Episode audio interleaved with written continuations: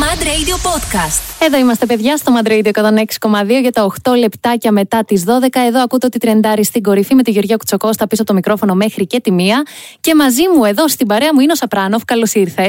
Για χαρά. Καλό Χαίρομαι βρήκα. πάρα πολύ που σε γνωρίζω. Κι εγώ. Είσαι ένας από, τους, από τις πιο ιδιαίτερες προσωπικότητες, νομίζω, της ε, σκηνής. Έχεις ακραίες επιρροές. Επιρροή από punk, έχεις πει, επιρροή από metal.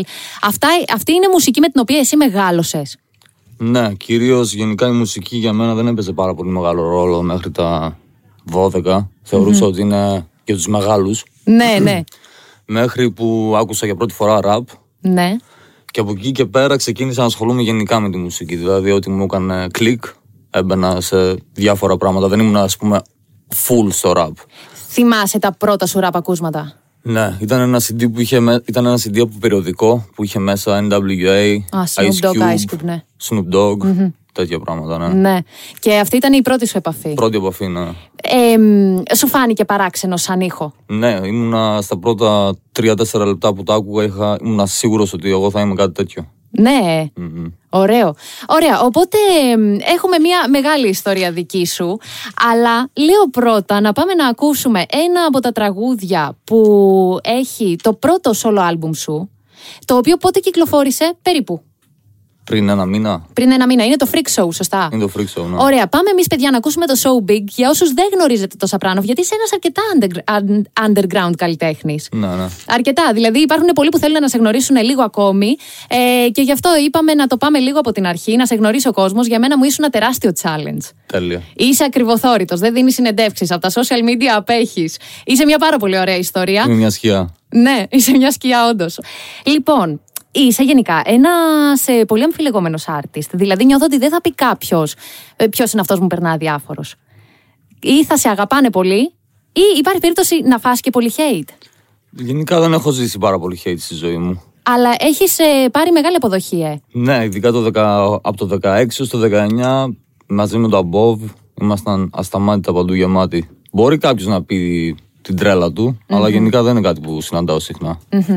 ε ήσασταν παιδικοί φίλοι με τον Χόκ στην Κατερίνη. Ναι, ναι, ξεκινήσαμε όλη αυτή τη φάση μαζί. Ωραία. Εσύ όμως πριν από αυτό ήσουν και στους υπεράνω skills. Και ο Χόκ ήταν. Α, ναι. Α, ήσασταν μαζί. Ο Χοκ μετά πηγαίνει στη Θεσσαλονίκη, ιδρύει στην ουσία αυτό το Mega Crew, Above the Hood, και εκεί ξανασυναντιέστε. Το υπεράνω σκύλ στην ουσία είχε κοντά στα 12-13 μέλη. Ναι. Κάναμε όλη τη φάση μαζί. Ακόμη πιο μεγάλο κρου. Ναι, ναι. Ναι. Και μετά, όσο περνούσαν τα χρόνια, χωρίστηκε σε κλίκες. Το ίδιο κρού, δηλαδή Ναι, ναι. καταλήξαν διάδες, τριάδες. Ναι, το έχουμε δει και στις περιοδίες σας πολλές φορές. Ναι, δηλαδή ναι. στις ε, εμφανίσεις σας. Και έγινε κάπως έτσι. Μετά, δύο αδέρφια φύγανε σε άλλη χώρα. Ναι. Ο Χο κατέληξε στη Θεσσαλονίκη. Ναι. Μετά από λίγα χρόνια καταλήγω και εγώ Θεσσαλονίκη.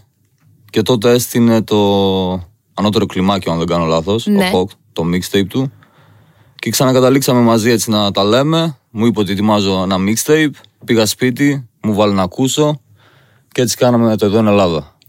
Και εσύ, αργότερα ήρθε η σολοκαριέρα στη ζωή σου. Ε, Σόλο καριέρα θεωρητικά κάνω τώρα. Είναι η πρώτη φορά στη ζωή μου που κάνω κάτι σόλο. Σε φόβησε.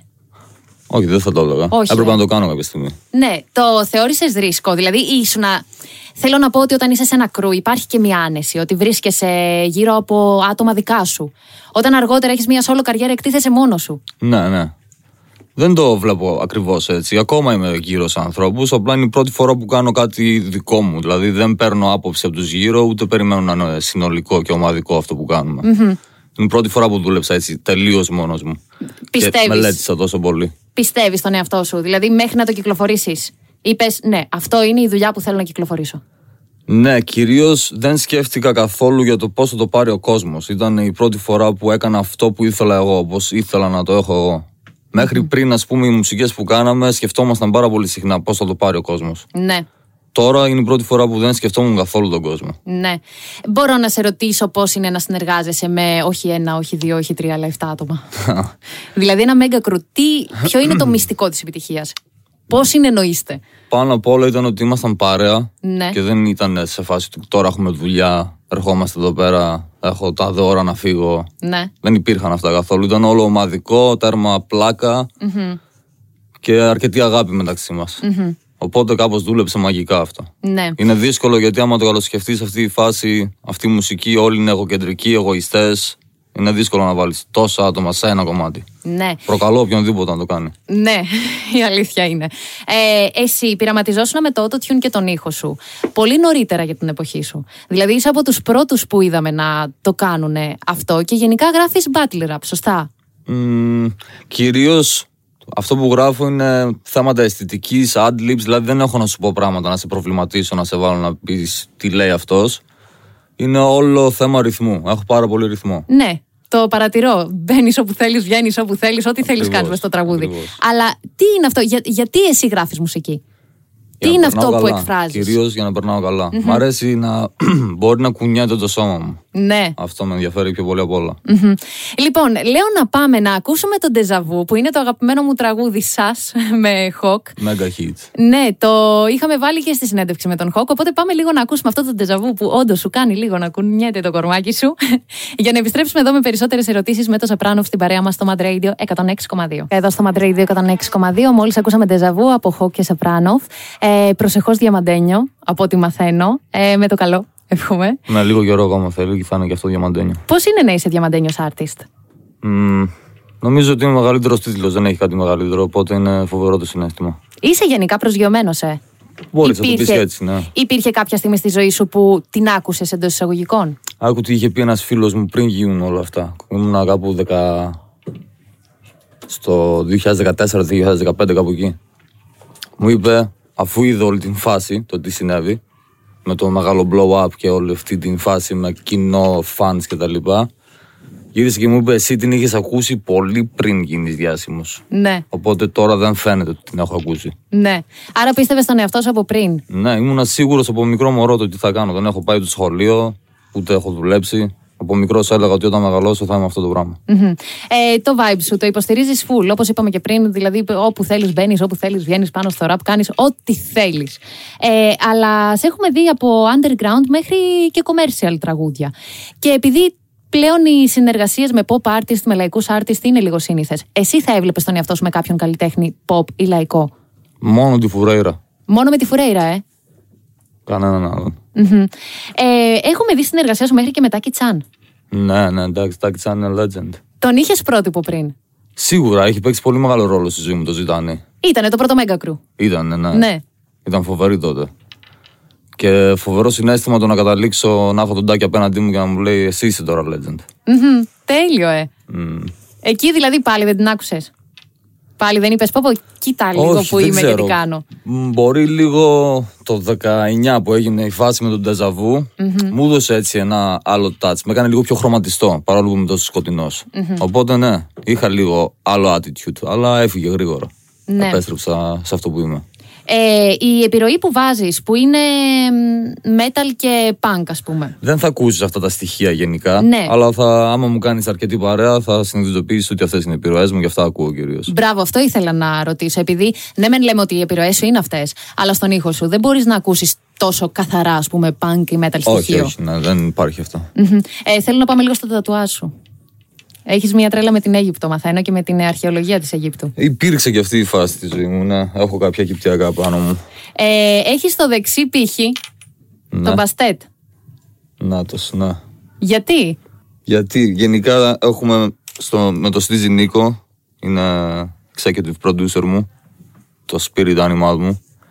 Έχουμε ένα στούντιο και αυτός έχει αλλεργία στις γάτες Ναι, και ήθελε γάτα. Οπότε πήραμε μια Sphinx που δεν έχει τρίχες ναι. και θεωρητικά είναι αυτός. Πάλι καλά δεν σου είπα τη δική μου έκδοχη. Για πες την. Δεν θα την πω.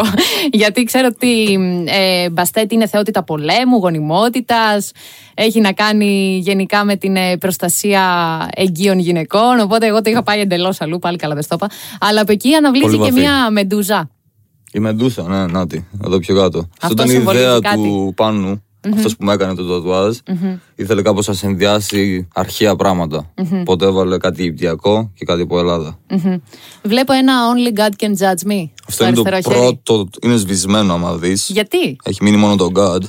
Αυτό είναι το πρώτο μου τατού, επηρεασμένος από Tupac, δι- δι- 15 χρονών κάπου εκεί. Αγαπημένο τραγούδι από Τούπακ. Δεν θα έλεγα αγαπημένο τραγούδι από του Tupac, είμαι κυρίως Biggie πλέον μετά από τόση έρευνα, αλλά ήταν το πρώτο. All eyes on me θα έλεγα. Ναι, ναι, ναι. Αλλά ο Tupac ήταν ο πρώτος που εμφανίστηκε μπροστά μου τότε, πιτσιρικος Όσο έμπαινα πιο βαθιά, έχω καταλήξει να είμαι Biggie, αν τους βάλουμε μεταξύ τους αυτούς. Ναι. Εδώ είστε συντονισμένοι, παιδιά, και ο Σαπράνοφ είναι εδώ, μέσα στο booth μαζί μου. Ε, θέλω να σε ρωτήσω καταρχάς, είχες άλλα δύο nicknames κατά κάποιο τρόπο, το Blade και το φαραω Ποιο προτιμάς και πώς προκύπτουν αυτά τα nicknames. Το φοράω, όπως είπα, ένα διάστημα της ζωής μου είχα φάει έτσι ένα σκάλωμα με την Αίγυπτο και μου προκαλούσε ένα τεράστιο δέος Ναι. γιατί είναι μυστήριο, μου αρέσει το μυστηριο Και το Blade είναι το πρώτο μου παρατσούκλι στην ουσία. Στην Κατερίνη με γνωρίζουν όλοι ως Blade, δηλαδή τα κοντινά μου άτομα που είμαστε χρόνια μαζί με ξέρουν ως Blade. Όλα τα υπόλοιπα ονόματα δεν παίζουν ρόλο σε αυτούς. Μμμ. Ε, πάμε λίγο στις ερωτήσεις κοινού. Ρωτάνε εδώ πέρα άμα έχουμε νέα μουσική από σένα. Πέρα από τη νέα σου, το νέο ναι, σου άλμπουμ, έχω το τελευταίο. ετοιμάσει κάποια singles τα οποία είναι πιο προσιτά για όλους, δεν έχουν ε, τόσο βαριά αισθητική, τα οποία θα έρθουν μες στο καλοκαίρι λογικά. Ωραία. Ε, θέλω να. Θα μείνουμε εμείς συντονισμένοι στο Instagram account σου, θα τα δούμε εκεί. Ναι, ναι, σίγουρα. Ωραία. Θέλω να γυρίσω λίγο εγώ σε μια ερώτηση που ήθελα να κάνω και την ξέχασα. Ε, που αφορά το Mega Crew. Γιατί ναι, μεν ήσασταν οι Above the Hood και γνωρίσατε μεγάλη επιτυχία. Αλλά μετά πολλοί από εσάς φύγατε και κάνατε solo καριέρες. Υπάρχει μεταξύ σας το εφαγωνίζεστε. Δηλαδή, όταν ένας τα καταφέρει, θα πανηγυρίσετε όλοι μαζί, θα νιώσετε όλοι περηφάνεια. Ναι, σίγουρα. Τουλάχιστον έτσι δούλευε μέχρι τώρα, έτσι έχει δουλέψει. Και έχετε επιρροές ο ένας από τον άλλον. Νιώθετε ότι έχετε πάει ένα βήμα παραπέρα. Ο ένας τον άλλον. Μμμ, Γιατί σίγουρα μεταξύ σας συνολικά είστε όχι διαφορετικοί. ατομικά, αλλά όταν μπαίνει η ομάδα και δουλεύουμε ομαδικά, ναι, σίγουρα ο ένας επηρεάζει τον άλλον. Ωραία. Έχουμε εδώ πέρα ερώτηση κοινού. Ο Χρήστος ρωτάει, τι συνέβη το 2019, γιατί κάποια στιγμή είχαμε εκεί κάποια κυκλοφόρητα που πρόκειται να... Ή, ε, πρόκειτο να κυκλοφορήσουν ε, και έμειναν εκεί στο κυκλοφόρητο. Οπότε ρωτάει τι συνέβη το 2019, γιατί δεν συνέχισες μουσικά. Ε, τότε που ήρθε ο COVID, μετά από όλη αυτή τη φάση, την τρέλα που ζήσαμε με το Hawk που ήμασταν κάθε εβδομάδα σε άλλο νησί, άλλη πόλη, έρχεται ο COVID και μας λένε ξαφνικά μείνετε όλοι μέσα. Εμένα αυτό με ισοπαίδωσε, μου άλλαξε όλη την κοσμοθεωρία. Ναι. Οπότε εκεί πέρα έκανα ένα βήμα πίσω. Δεν ασχολήθηκα καθόλου με μουσική, ούτε έγραφα μουσική. Έκατσα, έμαθα κιθάρα, ασχολήθηκα με τον εαυτό μου, Ναι. καθάρισα το μυαλό μου, το αίμα, το σώμα μου, γυμνάστηκα και είπα κάποια στιγμή μετά από ένα μεγάλο διάστημα που ο Στίζη μου έλεγε όλη την ώρα έλα να μπούμε στούντιο, έλα να μπούμε στούντιο, μόλις ένιωσα έτοιμος, πήγαμε, κλειστήκαμε στούντιο για πάρα πολύ καιρό, πολλές συνεχόμενες μέρες, δεν φεύγαμε καν μέσα από το στούντιο. Και έτσι γράψαμε όλο το Freak Show. Γιατί γενικά είχα πει ότι πρόκειται να βγει το Freak Show και πριν το 19. Η ιδέα υπήρχε ήδη. Απλά τι γινότανε. Έτρεχα με το χόκα στα μάτια, που και που έβρισκα χρόνο να γράψω κάποιο κομμάτι. Μπαίνανε στο σιρτάρι και είχα στο μυαλό μου ότι αυτό θα είναι το Freak Show. Αλλά το Freak Show δεν έπρεπε να είναι αυτό. Έπρεπε να καθίσω να κάνω αυτό που έκανα. Να μείνω πολλές μέρες συνεχόμενες, να έχει μια συγκεκριμένη αισθητική. Γιατί τότε απλά ό,τι έγραφα το βάζω στο σιρτάρι και έλεγα μπορεί να πάει στο Freak Show. Και ο κόσμος νόμιζε ότι αυτά τα κομμάτια τελικά θα είναι το Freak Show, που έτσι τους έδωσα να καταλάβουν, ε, που Ναι. αυτό ήταν λάθος στην ουσία. Ναι. Και έτσι δεν κυκλοφόρησαν ποτέ εκείνα τα κομμάτια και κάτσα έστησα το Freak Show σχετικά από την αρχή. Ναι, λευκή κόλλα. Άρα υπάρχουν τραγούδια που έχουν μείνει στο σιρτάρι. Ναι, πάρα πολλά. Μμμ. Ε, μ, η Χρύσα ρωτάει πόσα τατού έχεις. Δεν ξέρω, 20-25, κάπου εκεί. Το Μαράκι ρωτάει τι θα άλλαζες στην καριέρα σου και γιατί. Α, Άμα το πάρω από την αρχή, παίζει να μην ασχολούμαι ποτέ με τη νύχτα και ε, τα clubs και όλο αυτό το lifestyle. Μπορεί. Έκανες γενικά όμως την επανάστασή σου, ε, και από πιο πριν, από εφηβεία. Ναι, ήμουν τρελός μικρός, τώρα είμαι πολύ γράμμο. Έχουμε ένα κοινό στοιχείο. Δεν θα το πιστέψεις. Έχουμε περάσει και οι δύο την punk φάση μας. Οκ. Μοϊκάνες, ξυρισμένα μαλλιά, καρφιά κτλ. Οπότε έχω δει ότι ξέρεις την, ε, punk, ε, την punk φάση που πέρασες και εσύ έπαιζες και skate. Ε, Έκανες και Έκανα skate, sorry. Ναι, ναι, πολλά χρόνια, πάρα πολλά χρόνια. Ε, βλέπουμε πάντως τους hip hop πυλώνες εσένα. Γραφίτι έκανες. Ε, όχι γκραφίτι, αλλά έκανα τα guess. Επειδή έκανα πάρα πολύ παρέα με γκραφιτάδες. Ναι. Το καλύτερο που έκανα ήταν να παίρνω να, να γράφω το όνομά μου, ξέρω εγώ. Κάτι σε Μέχρι εκεί. breakdance. Και breakdance, ναι. αρκετά. Ναι, ναι. Ε, ρωτάει ο Τζίμι τον Τζοάννα γιατί δεν βγήκε, ήταν μέσα στο σιρτάρι. Ναι, ήταν μέσα στο σιρτάρι. Το Θεωρώ funky ότι το Τζοάννα συγκεκριμένα σαν Τζοάννα δεν είναι ήχος που με εκπροσωπεί. Α, Ενώ απλά εκείνο το διάστημα λόγω του ντεζαβού, λόγω του καλλιέντα και τα λοιπά, είχα μπει σε αυτό το mentality ότι πιάνει τον κόσμο, τα ακούνε όλοι. Και εγώ δεν είμαι τόσο το να με ενδιαφέρει τι θα ακούει ο κόσμος. Μ' αρέσει να κάνω αυτό που θέλω εγώ ναι. και αν αρέσει τον κόσμο, γουστάρω. Και το Funky Beach. Το Funky Beaches είναι ένα κομμάτι που είχαμε γράψει στο Revolver, αν δεν κάνω λάθος, και έχει μείνει και αυτό κάπως τυχαία στο σιρτάρι. Απλά είχαμε, είχε γίνει full hype εκείνο το βράδυ, αν ήσαν για ένα Instagram live, ο Hawk ή ο Smuggler, δεν θυμάμαι.